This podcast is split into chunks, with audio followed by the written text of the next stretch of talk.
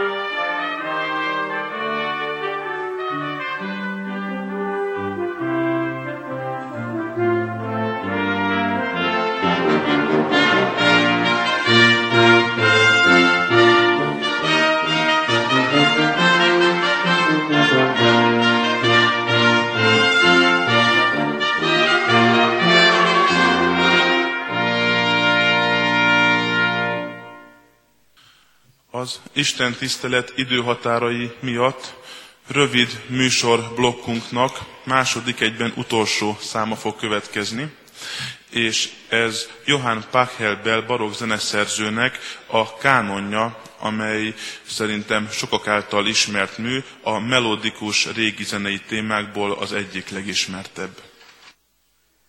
thank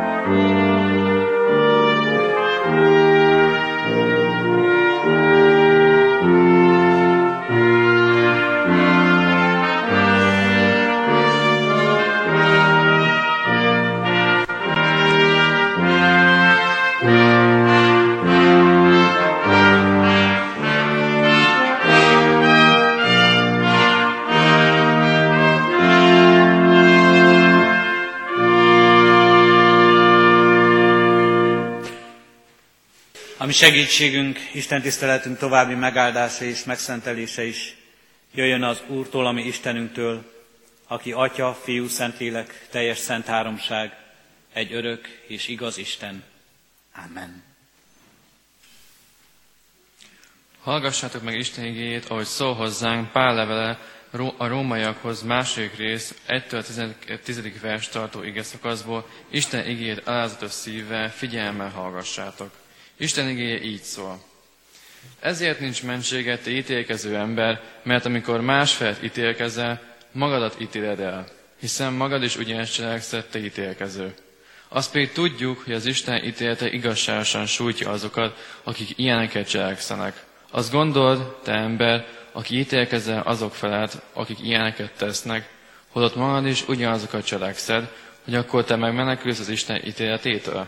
Vagy megveted jóságának, elnézésének és türelmének gazdagságát, és nem veszed tudomásul, hogy téged az Isten jósága megtörésére ösztönöz.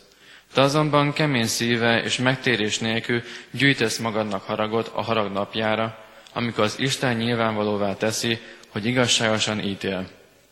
Mert mindenkinek, mert mindenki cselekedetei szerint fog megfizetni azoknak, akik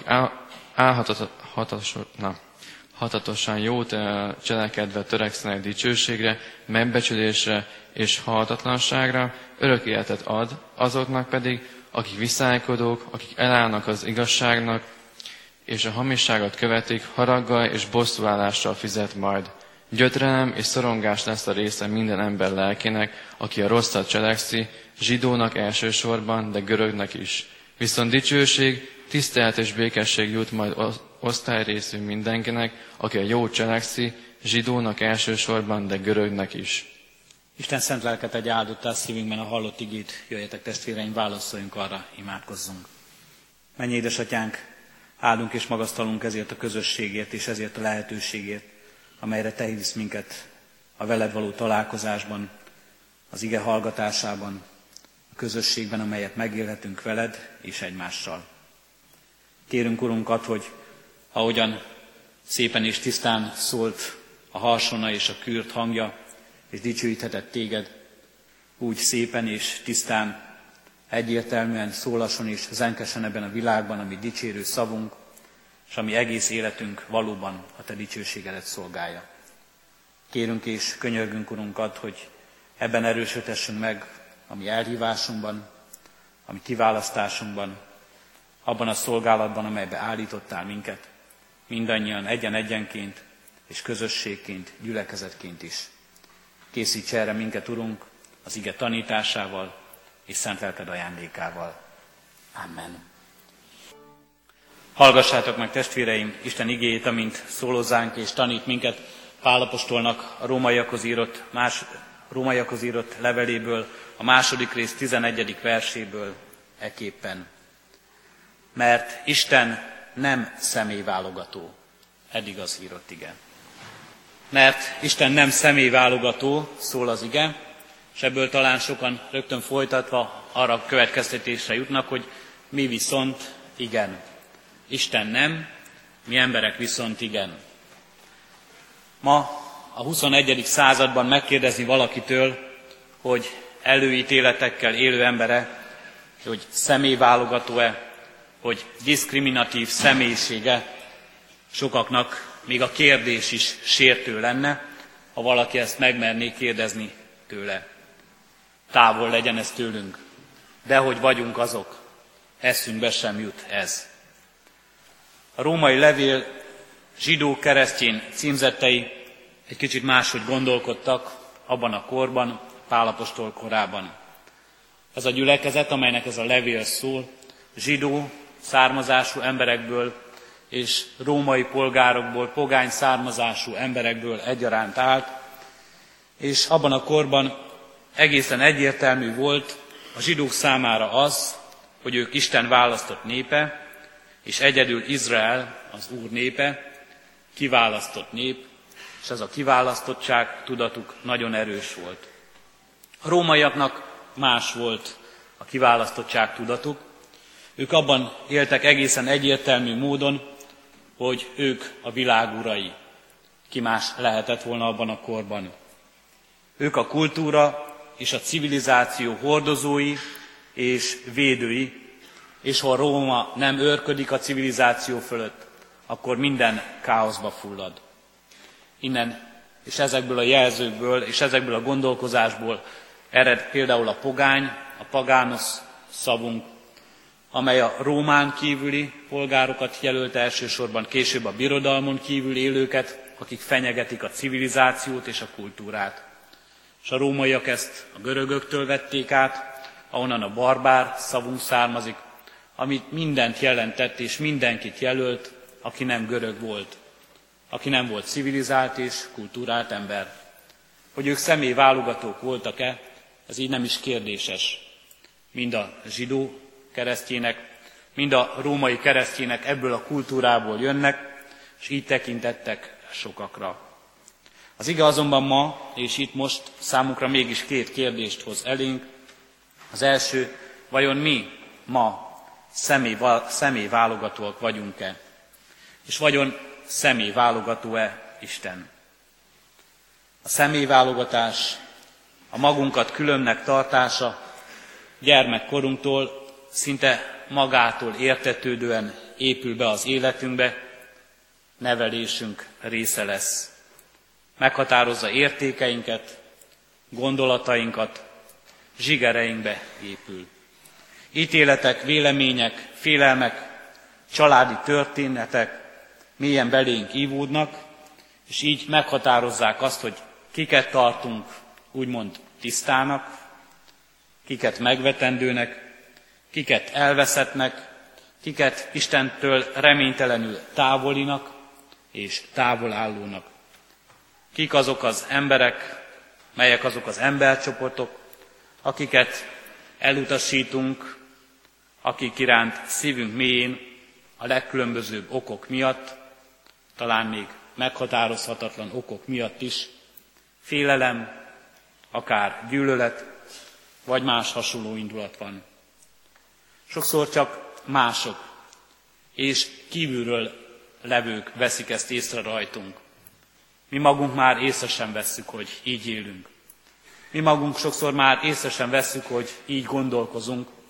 Annyira természetes jellemzője lett ez személyiségünknek és egyéniségünknek.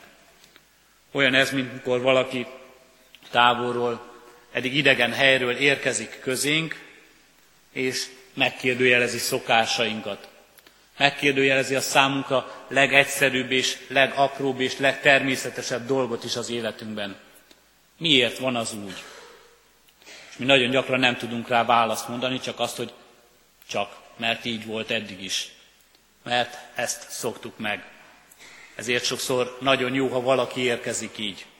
És valaki megkérdezi tőlünk, hogy miért teszünk valamit, miért élünk úgy, ahogy élünk, hogy meg tudjuk magyarázni, hogy megtaláljuk újra az értelmét, vagy ha nincs értelme, akkor változtatni tudjunk ezen. Így érkezzem ma közénk az Isten igéje, mert Isten nem személy válogató. És kérdezzem minket, akkor mi azok vagyunk? Mert az Isten nem személy válogató. És kérdezzük az Istent, akkor valóban mit jelent az, hogy ő nem válogat közöttünk? Mi nem vagyunk személyválogatóak, mert nem lehetünk azok, gondoljuk magunkról, keresztény emberként, hiszen Isten arra hív minket, hogy egyformán szeressünk mindenkit. Ezt is megtanultuk. De sokszor ez is csak olyan megtanult dolog számunkra, mint ahogy megtanuljuk azt, hogy mégiscsak válogatunk az emberek között. Most a keresztedéskor hallott missziói parancs felől tegyük fel ezt a kérdést, hogy vajon valóban nem vagyunk-e személy válogatóak. És kérdezzük inkább úgy, eljuthat-e rajtunk keresztül Isten kegyelme minden emberhez.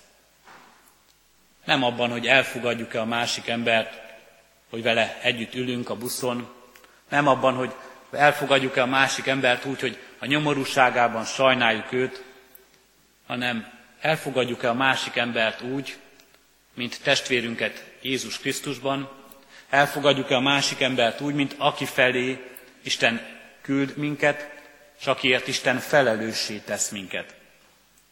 És már előre elnézést kérek, hogyha talán megszokott és sokat emlegetett, és talán olyan dolgokat hozok ide most, amikből sokan arra gondolnak, hogy ez a prédikáció inkább csak moralizálás. De valóban elfogadjuk-e azt, hogy eljuthat rajtunk keresztül az Isten kegyelme? Például azokhoz az emberekhez, akik tőlünk olyan nagyon távol állnak. Azokhoz, akik leszakadnak, akik nagyon mély szegénységben élnek. Eljuthat-e az Isten kegyelme olyan népcsoportokhoz, akiket általában a református keresztjének csak messziről ismernek? Eljuthat-e homoszexuálisokhoz? Eljuthat-e egészen idegen emberekhez, más kultúrák, más vallások gyermekeihez? Eljuthat-e az Isten kegyelme rajtunk keresztül a nagyon gazdagokhoz, akik egy egészen más, számukra talán elérhetetlen és elképzelhetetlen világban élnek? Eljuthat-e a cigányokhoz, egy más kultúra és más örökséget hordozó emberek, emberekhez?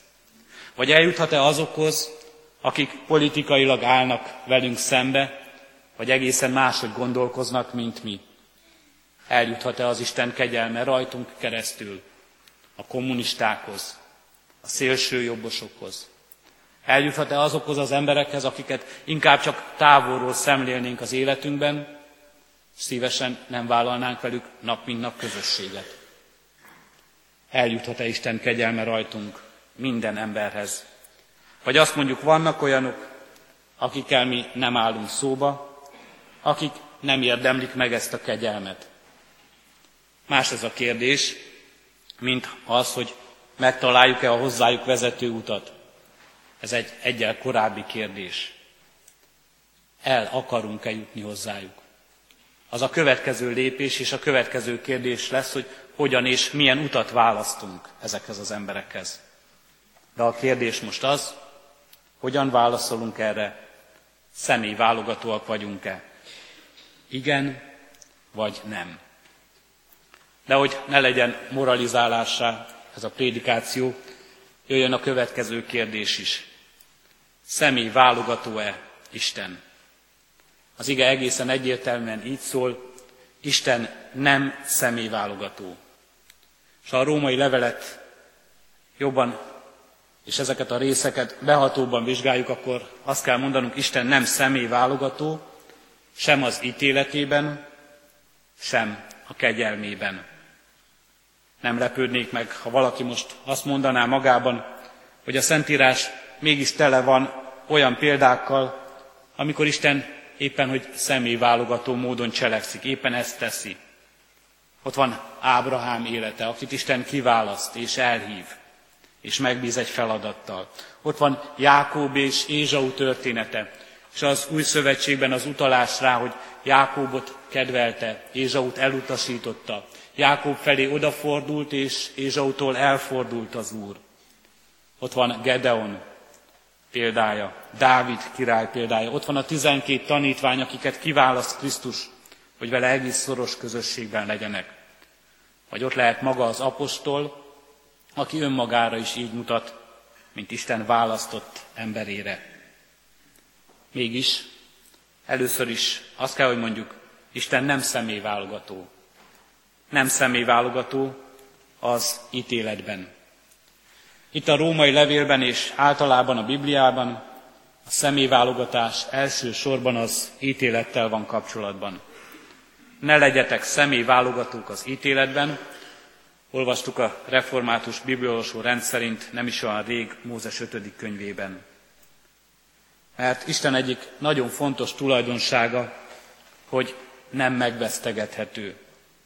Nem fogad el ajándékot, az ítélet nála nem az emberek személyétől függ. Az Úr nem veszi figyelembe, hogy valaki gazdag, vagy szegény. Zsidó, vagy görög, ahogy az apostol írja. Férfi, vagy nőe. Ő személyválogatás nélkül ítél kinek, kinek a cselekedetei szerint, ahogyan a lekcióban is felolvasta ezt nekünk Tamás. Ítéletében nem az illető személyére néz, hanem az igazságra. És ha az Isten igazságot adna mindenkinek, a bűne miatt minden ember elkárhozna. Ezt a gondolatot fejti ki alaposan Pál itt a római levél első fejezeteiben.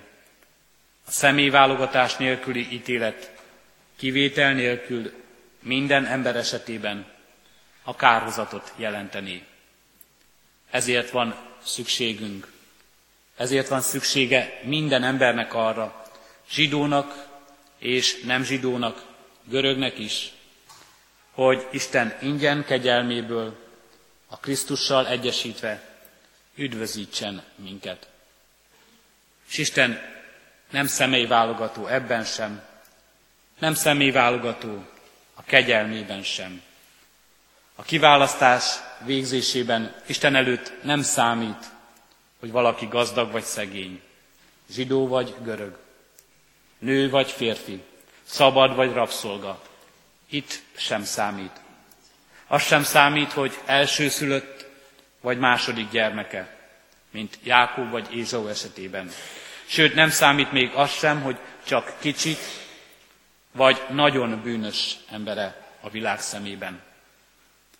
Mindenki büntetést érdemel, és a kegyelem okaként nem jöhetnek szóba sem cselekedeteink, sem a jellemünk, sem a státuszunk ebben a világban, csak a kegyelem.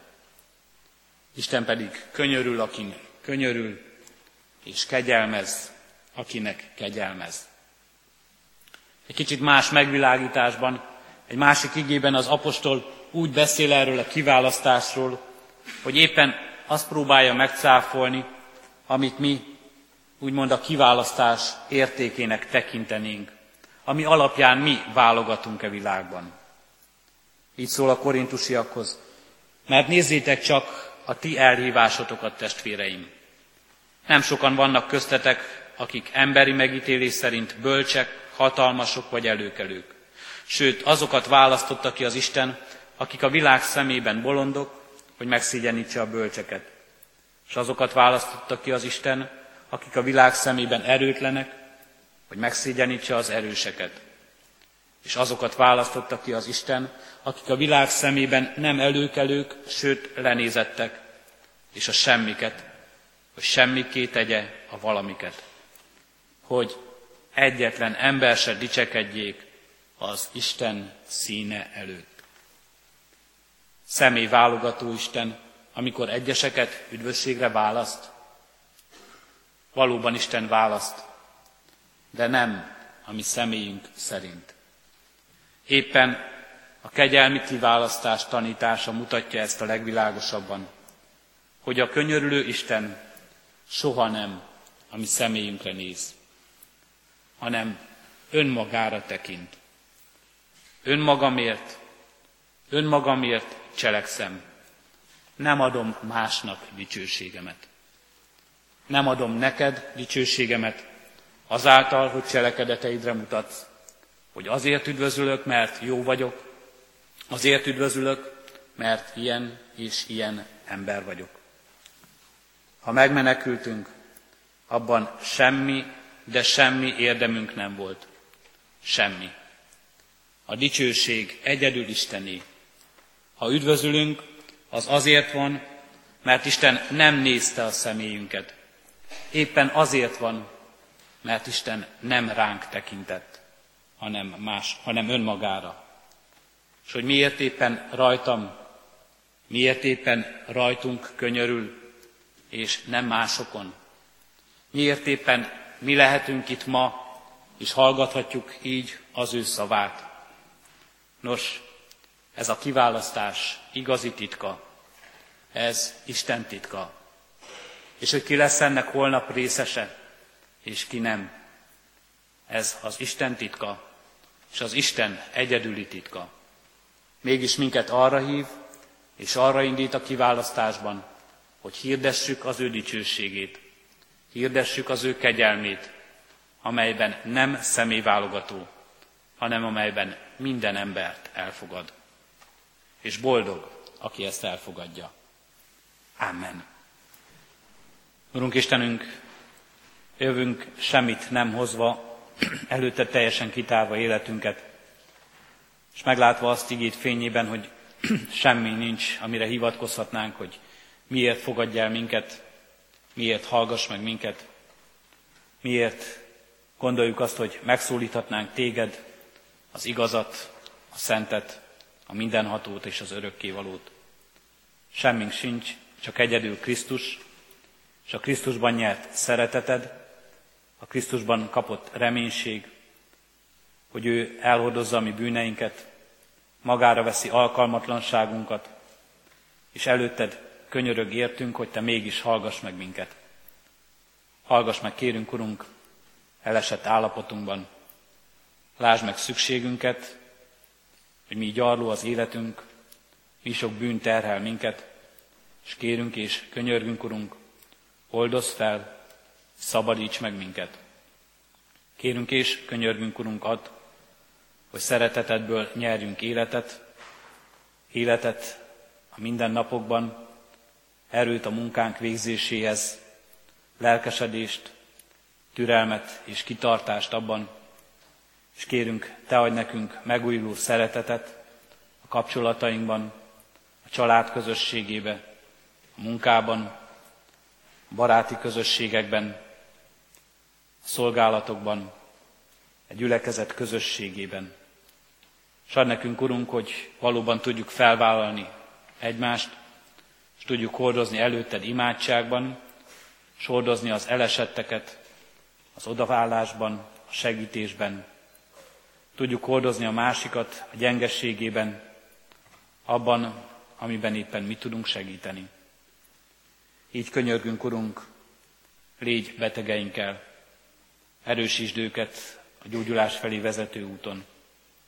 Hagy nekik orvosokat és ápolókat, akik tudnak és akarnak segíteni rajtuk, akik körülveszik őket, és támogató szeretettel melléjük állnak. Hagy nekik bölcsességet, Urunk, s adj nekik kitartást, s adj nekik alázatos szolgáló életet. Te légy, Urunk, gyászoló testvéreinkkel.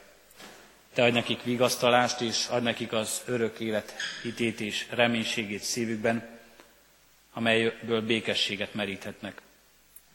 És kérünk és könyörgünk, Urunk, ad, hogy így tekintessünk elköltözöttekre is, így tekintessünk az élet végére is, mi magunk is, hogy mindenben és mindennek Te vagy az Ura, Te vagy az Ura a földi életnek, és az örökké valónak is, és a Te szeretetedből és a Te kegyelmedből mi is részesei lehetünk annak. Addurunk, hogy ennek hitében megerősödhessünk, és addurunk, hogy ennek örömhírét vihessük ebbe a világba, amelyben élünk. Így lehessen ünneplésünk, ez a mai nap is így legyen áldott, és így lehessenek áldottak hétköznapjaink is, a mindennapi munka és a mindennapok percei ebben a reménységben teljenek. Kérünk és könyörgünk, Urunk, áld meg a mi közösségünket, gyülekezetünk közösségét, hogy megújuljunk ebben a hitben, és hogy valóban bizonyságtevői lehessünk a városban, a közösségben, azok között, akik között, akiket ránk bíztál, és tudjunk szolgálni az evangélium hírével, és tudjunk szolgálni azzal a hittel, és azzal az üzenettel, amelyet ránk bízol. És kérünk és könyörgünk, Urunk, te meg népünket és nemzetünket, és népünk és nemzetünk vezetőit. Addulunk, hogy ők is tudjanak szolgálni, alázatos szívvel és igazsággal, a jónak munkálásával, másokra figyeléssel. Kérünk és könyörgünk, Urunk, adj ehhez erőt és bölcsességet. Kérünk és könyörgünk, Urunk, áld meg így ezt a gyülekezetet, és benne mindannyiunk életét egyen-egyenként, és fogad most el csendes imádságunkat.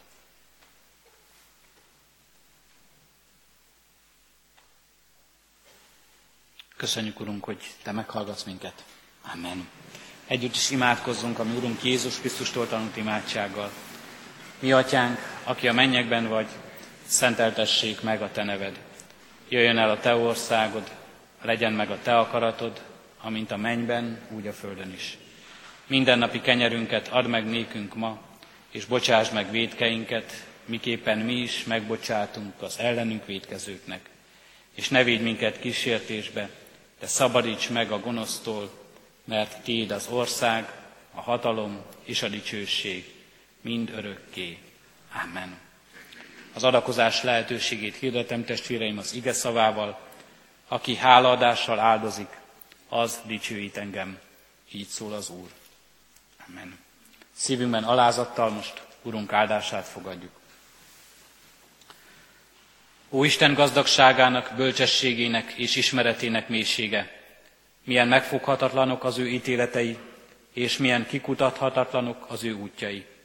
Bizony tőle, általa és érte van minden, övé a dicsőség mindörökké. Amen.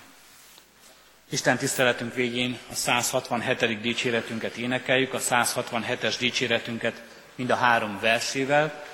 Ez az énekünkhöz az előjátékot szintén a Cántores Ecclesiae részfúvós együttes szolgáltatja majd.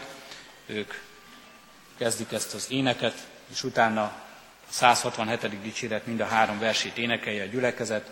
Jöjj mondjunk hálaszót, hű szájjal és hű szívvel, így kezdődik az énekünk.